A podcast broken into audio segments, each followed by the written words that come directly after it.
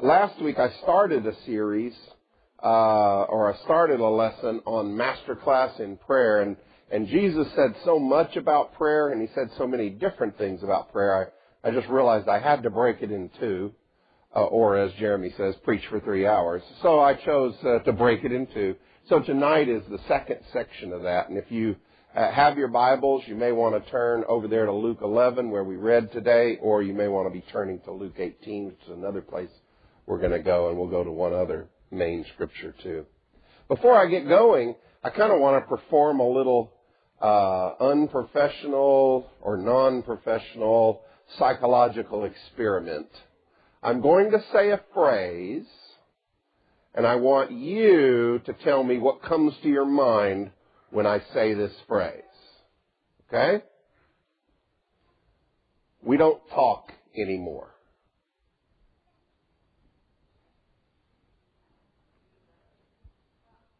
Say what? Okay, we text instead of talking. Yeah.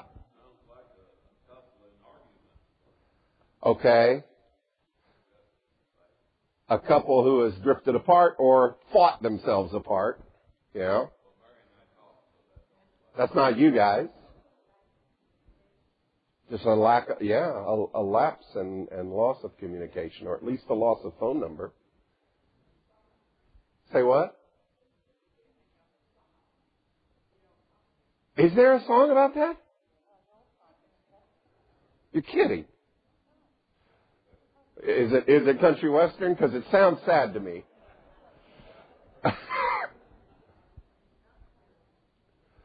you know what happens if you play country western music backwards? You get your wife back, you get a job, and your dog comes back to life. Apparently, we don't talk anymore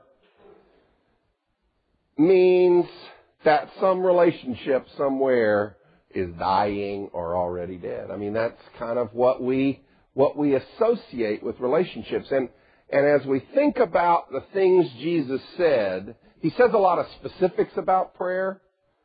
I kind of want you to hear the message behind his messages, which is that if you want to be close to God, there's no shortcut around talking to Him. Jesus wants you to talk to God. He wants you to have regular and engaged prayer life. Regular, that is, you do it frequently, and engaged prayer life. Let me perform a second psychological experiment just to, to illustrate this. Can you think of a really fun conversation with somebody that you're pretty close to that you've had recently. And you think and you call a conversation to mind where you guys just talked about a bunch of stuff. Can you? Name 10 topics that you covered. Isn't that interesting? I mean, I, I did this on myself and, and I can probably, if I work at it, think about what we talked about but what we talked about is not what made that fun for me. And I suggest that's probably true for you as well. There is something that happens when I talk to someone that creates intimacy separate and apart from the intellectual content of the words that were exchanged. And I want you to hear the message behind the messages Jesus gives about prayer. He wants you to be intimate with God the Father. And one of the key ways in which intimacy is created and maintained with God the Father is to pray to Him. He wants you to have a regular and engaged prayer life. And so let's look at some of the other things that Jesus said about this. We talked about uh, some of the things He said last week, and I want to talk uh, some more this week. If you have your Bibles, uh, let's go over to chapter 18 first, Luke 18, the first eight verses.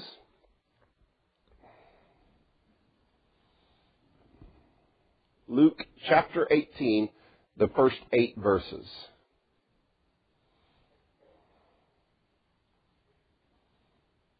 Then Jesus told them a parable about their need to pray always and not lose heart. And he said, in a certain city there was a judge who neither feared God nor had respect for people. And in that city there was a widow who kept coming to him and saying, grant me justice against my opponent. For a while he refused, but later he said to, this, to himself, though I have no fear of God and no respect for humans, yet because this widow keeps bothering me, I will grant her justice so she may not wear me out with her continual coming. And the Lord said, listen to what the unjust judge says. And will not God grant justice to his chosen ones who cry out to him day and night? Will he delay long in helping them? I tell you, he will quickly grant justice to them, and yet, when the Son of Man comes, will he find faith on the earth? That's a neat story. It's full of the kind of ironies that Jesus apparently was himself attracted to and that attracted others to the way he talked. What's ironic about the picture that we have? What's the social status of a judge? Even in our culture, what's the social status of a judge? If I, if, if you're at a party and someone introduces you to, oh, and, and this is, uh, you know, uh, Judge Caldwell. What does that tell you? Unless that happens to be his first name. What does that tell you? This is somebody who has prestige, right? Somebody who has status. And that is, that is doubly or triply true in the first century when the status differences were kind of more pronounced even than they are in our society. Uh, so here is a judge. This is a person who would have been both a religious and political authority figure in the community. And, and we're told furthermore, it's a person who's very cynical about their prestige and their status in the community because they don't care what God says.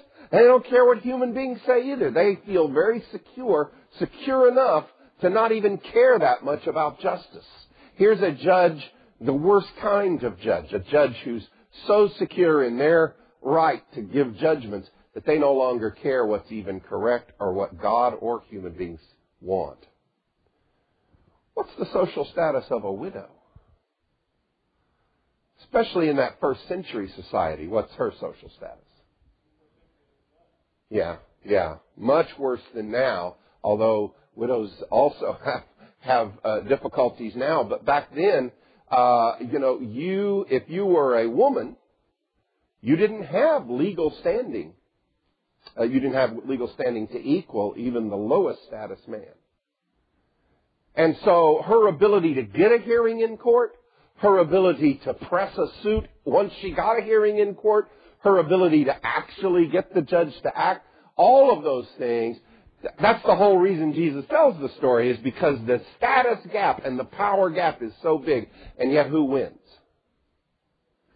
Who, the widow beats the judge. And that's what's funny about it. Everybody's kind of, uh, kind of nodding and smiling because it's such a funny picture. The widow wins.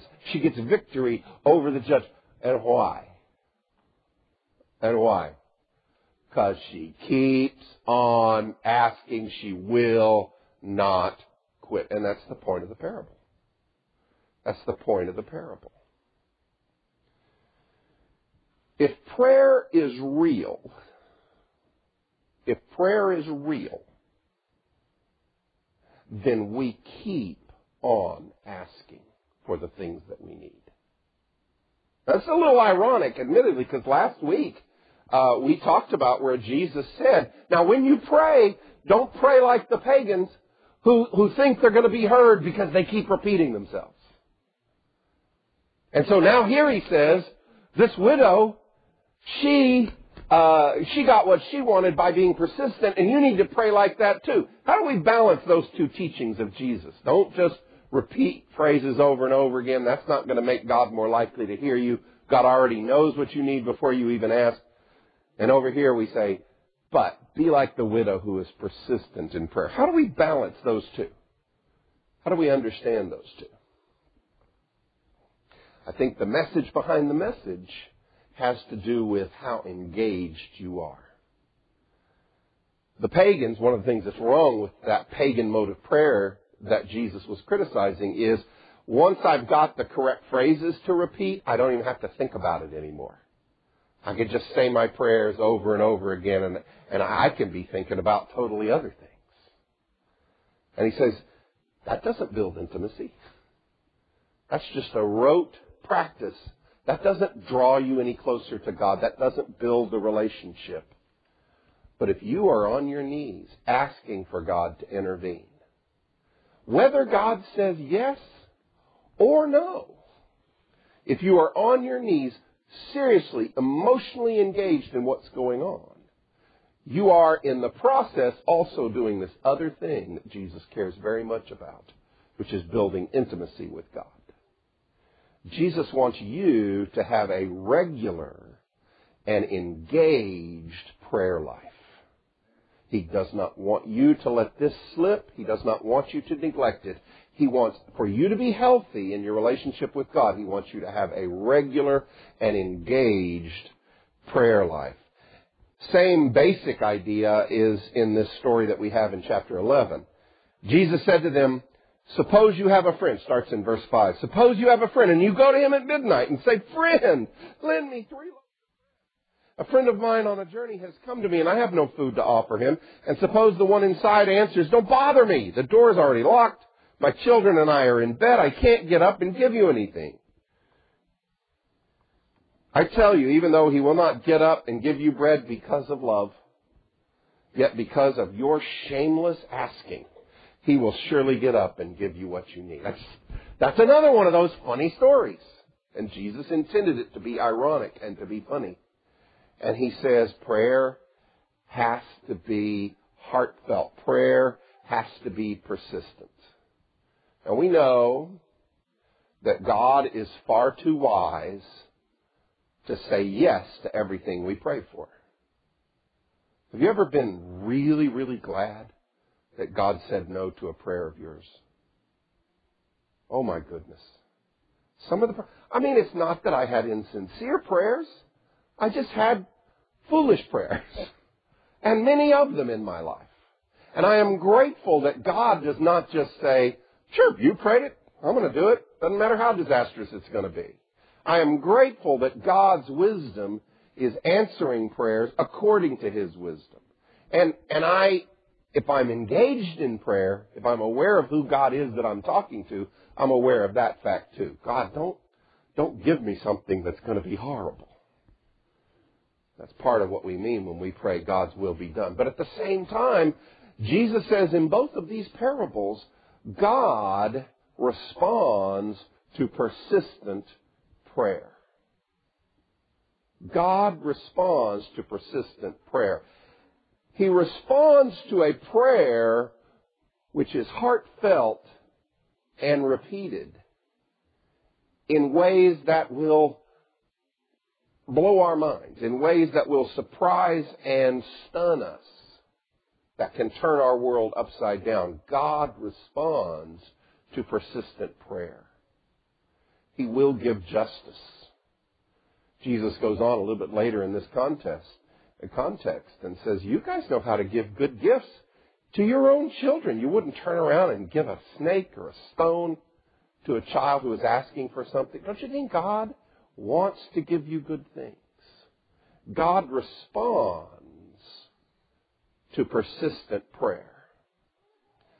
In Luke's telling, I like Luke's telling because he says, don't you think God will give the Holy Spirit to those who ask? In Matthew's telling, when Jesus told it in that context, he said, give good things. But, but in Luke, it's specifically, won't God give the Holy Spirit to those who are asking? The Holy Spirit is the means by which we have intimacy with God. It is the mediator that allows us to have intimacy and love with God. And your prayer life is key to you having intimacy with God, to God being alive in your life. Jesus wants you to have a regular and engaged prayer life. That is part of what it means for you to be a healthy, functioning Christian. Go back to Luke 18 and let's read the second story that Jesus tells in that context.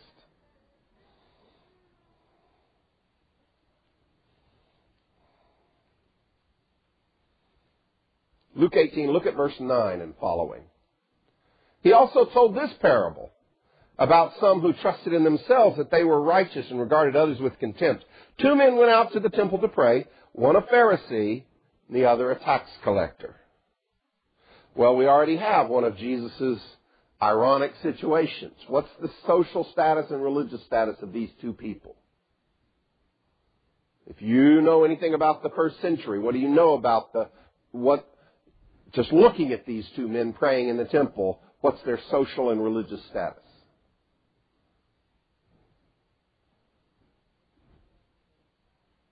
One is esteemed as a religious, pious, righteous person. The other one is despised as a traitor, as a collaborator with the idolaters, as someone who has, is helping a foreign power control and, and oppress God's people in their own land. The tax collectors are viewed as just the lowest of the low traders. And the Pharisees are viewed by many as the best of human beings, the most righteous, the most law keeping. So Jesus has already set that up for you in your mind, and then he tells the story. He says, the Pharisee began praying to himself thus, or standing by himself was praying thus. God, I thank you. It's a good way to start. Being thankful. What's he thankful for? I thank you that I am not like other people, thieves, rogues, adulterers, even this tax collector. I fast twice a week. I give a tenth of all my income. The tax collector, standing far off, would not even look up to heaven, but was beating his breast and saying, God, be merciful to me, a sinner. I tell you, this man went down to his home justified rather than the other, for all who exalt themselves will be humbled, and all who humble themselves will be exalted. What's Jesus telling us in this parable? Of course, he, he gives you his moral that the, those who exalt themselves will be humbled. Those who humble themselves will be exalted. What went wrong with the Pharisees' prayer? Is it a good thing to do the things the Pharisee boasts about? Not to be a robber? Not to be a rogue? Not to be like the tax collector who's a traitor? Yeah, those are kind of in the positive categories, right? Not to be an adulterer? Yeah, that's a positive category. To fast twice? That seems like a very righteous thing to do. That seems like the right kind of thing to do. And so forth and so I mean, the, what the Pharisees talking about are all good things. What went wrong with his prayer? Say what?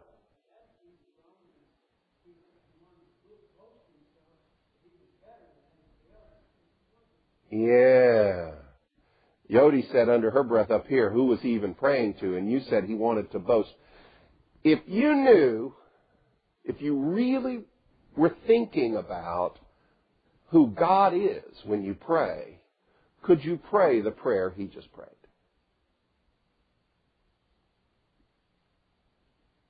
If you're thinking about who God is, can you pray a prayer which at best, I mean, it lists good things, but at best they are relative good things. I am, I am better than adulterers. I am better than people who only pray once or fast once a week. You know, it's a, I am comparing myself to other people. Was the Pharisee even aware that there's a God who was hearing him?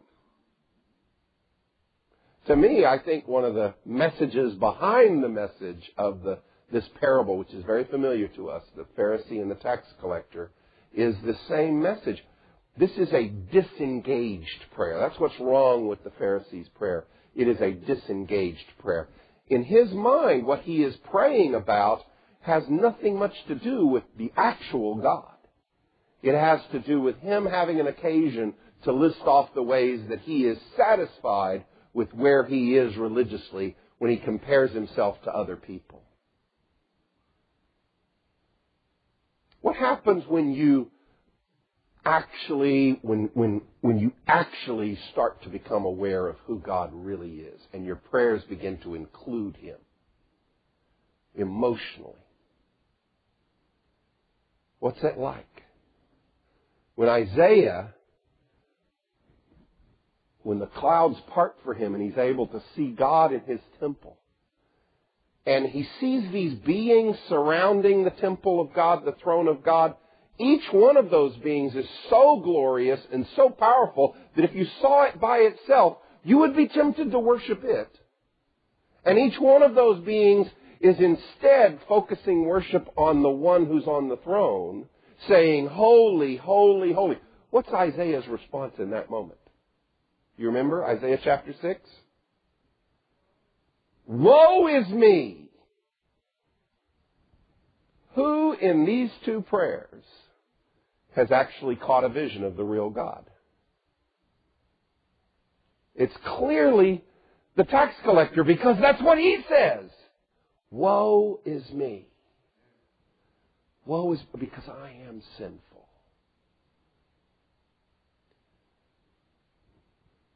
God wants you to pray to Him. He wants you to have regular and engaged prayer life. Jesus wants that for you as well. And and he wants you to pray every day. He wants you to pray several times every day. He wants this to be just part of something that becomes your routine. It's as, it's as common as breathing. All of those things are true. And at the same time, He never wants you to forget the holy God that you're in contact with when you pray. It's an amazing, I mean, Isaiah, in order to allow the conversation to continue, has to have his lips seared with a live coal. I've never kissed the fire. I don't want to have that experience. But for Isaiah, that was a relief when he was in the presence of God. God is incredibly holy. The God that you and I pray to, hopefully several times a day, is incredibly holy. He can't even stand to be in the presence of wickedness. And here I am being allowed to talk to him. How is that even possible? And the answer for Christians is it's only possible because of our high priest, Jesus Christ, taking the blood into the actual presence of God and cleansing us so that we have confidence to enter into the presence of God ourselves. An engaged prayer is always aware of where we stand morally. It is always aware of who it is, the holiness of the one to whom we are speaking, and yet it speaks anyway in confidence because of the blood of Jesus Christ. Lord, be merciful to me, a sinner. I love that story because it mattered to Jesus that we always be aware of who God is. I want you to turn out of the Gospel of Luke and turn over to the Gospel of Mark. Turn over to Mark chapter 14, the last point I want to make tonight in our master's class on prayer.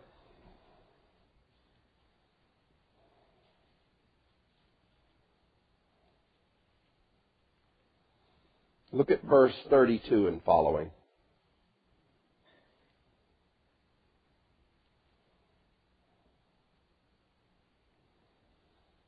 They went to a place called Gethsemane, and Jesus said to his disciples, Sit here while I pray. And he took Peter, James, and John along with him, and, and he began to be deeply distressed and troubled. My soul is overwhelmed with sorrow to the point of death. He said to them, Stay here and keep watch. Going a little farther, he fell up to the ground and he prayed that if possible the hour might pass from him. Abba, Father, he said, everything is possible for you. Take this cup from me, yet not what I will, but what you will. And as the story progresses, he goes back, he finds those three intimates of his, Peter, James, John, they've fallen asleep. They are drowsy. And he says, you know, be strong. Watch with me. He goes back, he prays again, much in the same way. Comes back, goes back again. Again, his, his followers are, are weak. And he goes back and he prays once again.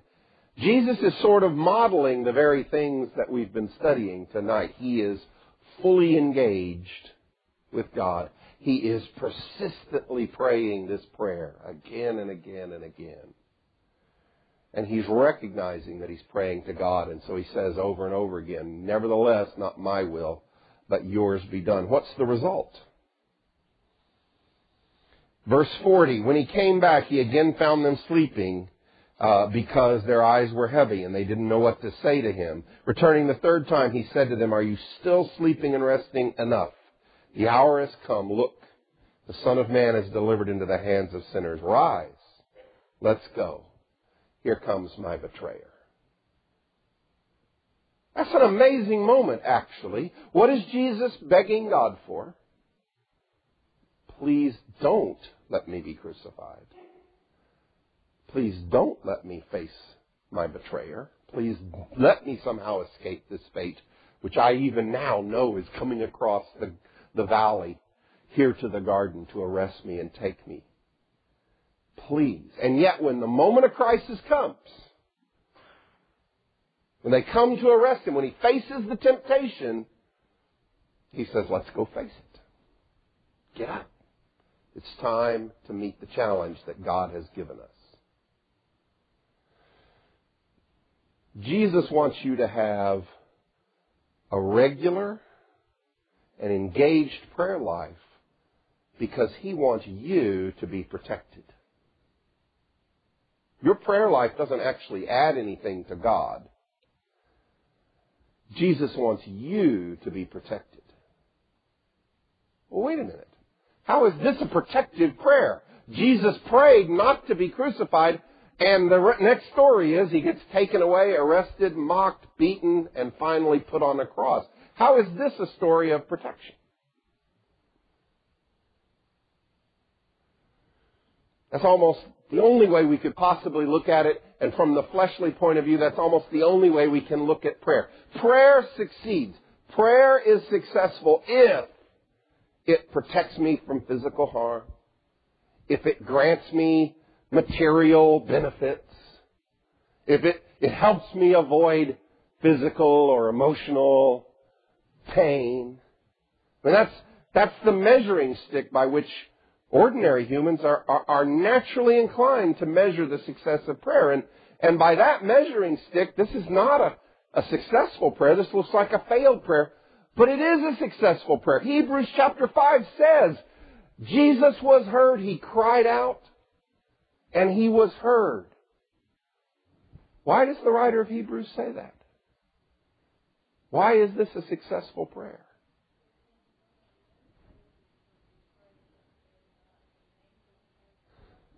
Well, it's certainly true that the angels came to comfort him, but, but that's not even what the writer of Hebrews says, and that's not even what the writer of Mark is emphasizing. For Jesus, there are many things that are worse than physical death and physical suffering. What in Jesus' mind is worse than the fate he's about to suffer? A fate worse than this death is what for Jesus? Not doing God's will. Thank you, Howard. Preach on, brother. That's exactly right. I'm glad you said it big and loud, too. That was good. Not doing God's will is what Jesus is far more concerned about than about what happens to his body and what happens to him physically. He wants more than he wants to keep on living. He wants to be God's person on earth, to do and be what God made him to do and be. Jesus wants you to have a regular and engaged prayer life. Because by that means, you will be protected from temptation so that you also can do and be what God created you to do and be. God means to make you into the image of His Son Jesus. He means to put you into the battle and to have you fight and win His victories for Him. What that's going to look like from the world's point of view may vary tremendously. Some of you may be destined in God's plan for great worldly glory. Some of you may be destined for great worldly suffering. What matters is neither of those consequences, but whether or not you do what God asks you to do and that you become what God is trying to help you become. God wants you to pray regularly. God wants you to pray with your mind fully engaged so that He can transform you. If you need to respond to the invitation of Jesus Christ, created by His sacrifice on the cross so that your sins can be washed away and so a new life can be given to you. You can be baptized tonight if that's your choice, if you've been studying and thinking about that and haven't ever taken that step, or if you need prayers or other kind of help we can offer, why don't you come as we stand and as we sing?